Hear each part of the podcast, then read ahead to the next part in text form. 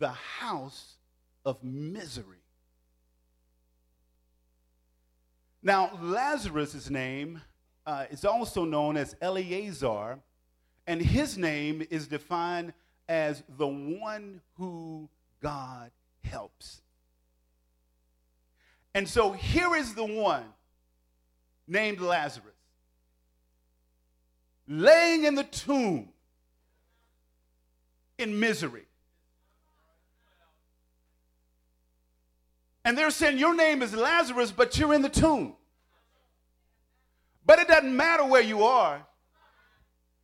Your, if your name is Lazarus, you're the one who God helps. And no matter where you are, God is moving where you are in order to turn your situation around. You're the one. You're the one. You're the one. God wants to help you but you've got to trust him. God wants to help you, but you've got to believe in him. The Bible says here, uh, Mary went to Jesus and, and he said, Jesus, my brother Lazarus, he's dead. And if you would have been here, you know, we're always looking for somebody to blame for our problems. She said, if you would have been here, he wouldn't be dead. And Jesus says, Well, Martha, uh, your brother is going to rise again. And she says, Well, God, I, I know he's going to rise, but he's, he's going to rise in the future, in the resurrection. And Jesus had to give Martha a reality check. Now, Martha had faith, don't get me wrong, but her faith was limited because she believed that Jesus could raise Lazarus from the sick bed but she had no faith to believe that he could raise Lazarus from his deathbed. And Jesus says, Well, Martha, let me tell you, I am the resurrection. I am the truth, and I am the life. And so wherever I am, resurrection power is on the inside of me. And I can step on the scene of your life. And wherever you were dead, Jesus can step there and resurrect those areas. Don't you give up on your marriage. Don't you give up on your child. You're just days away. Lazarus was only four days away. Nobody knew Lazarus was about to step out the tomb. Lazarus didn't know it himself. He's laying there just complacent, just, just still, and have nothing to say. Now listen, Martha Martha was the busybody of the sisters, and she was the elder sister. And she always had something to say. Her, her mind was always thinking. And so her attitude in life was, was you know, I'm, I'm, I'm, I'm going to be out there, I'm going to be in your face. Mary, every time we see Mary in the scriptures, where's Mary? She's bowing at the feet of Jesus. And she's more submissive. And she's, she, she's serving and she's listening because she's, she's wanting direction. And Lazarus, we don't hear a word in the scriptures from Lazarus. Lazarus, he's being acted upon, he's more complacent. And each and every one of us here in this room today, we fit one of these three categories.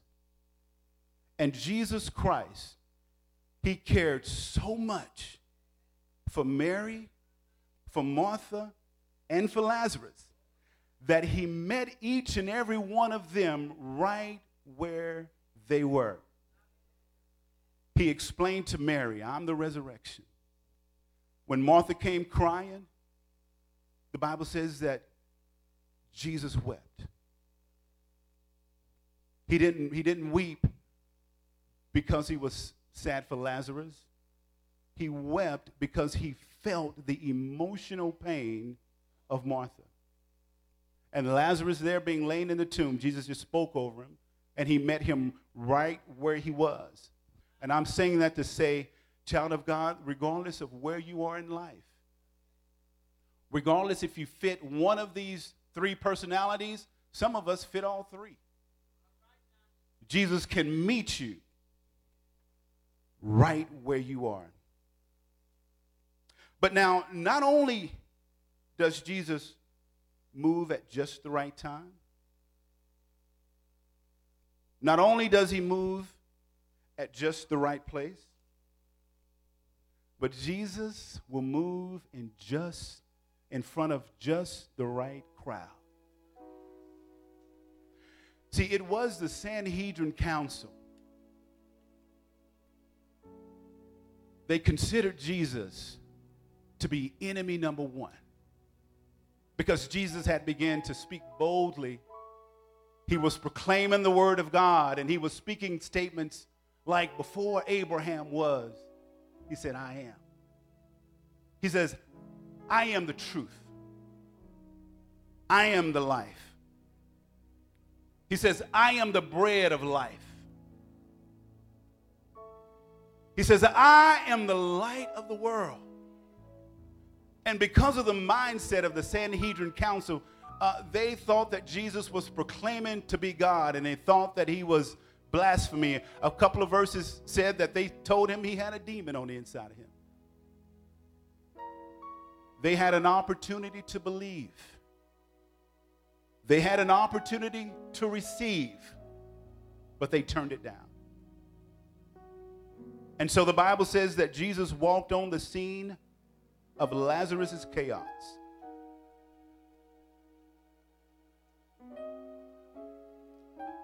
And he began to pray.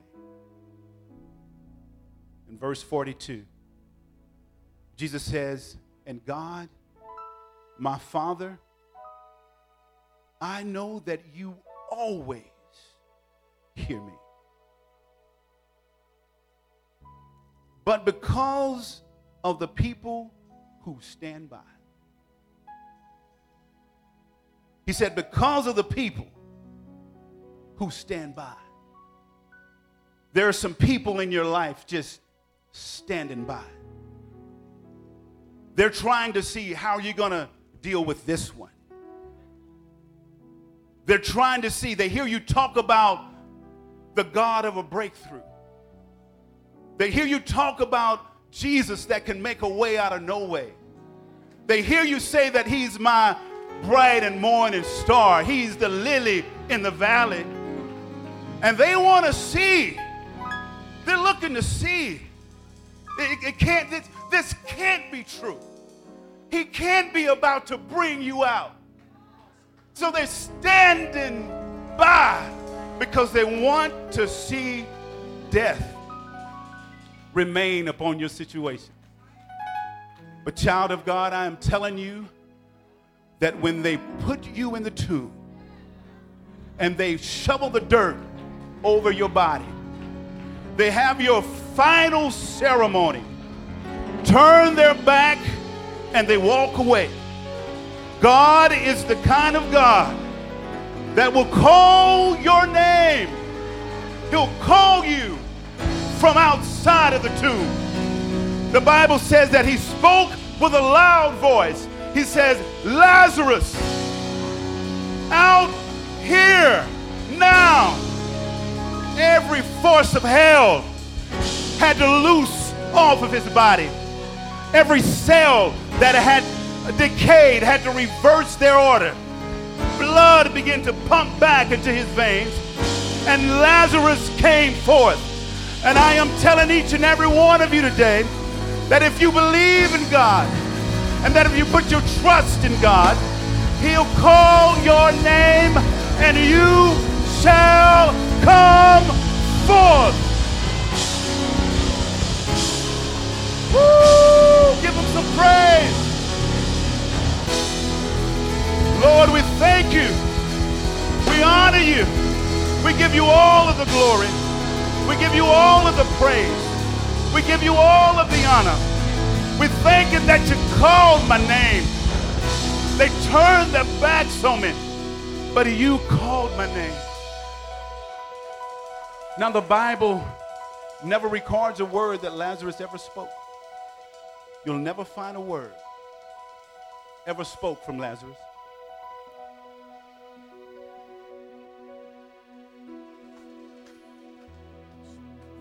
But the Bible tells us in the very next chapter that Lazarus had such a powerful ministry.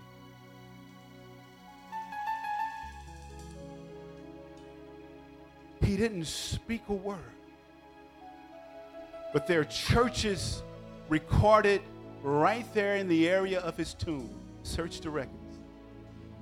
He had such a powerful ministry that people from all around wanted to come and see the one that Jesus raised from the grave. And God wants to use you. He wants to put His word on the inside of you. And He wants you to stand up for His kingdom. And He wants you to reach a lost and a dying world. Now, the Bible doesn't record a word from Lazarus, but I could just imagine that if Lazarus was front and center, Lazarus, I'd like to know, sir, when God raised you from the dead, you had to have said something. Maybe they just didn't record it, but you had to have said something. And I think Lazarus would say, My God is awesome. He can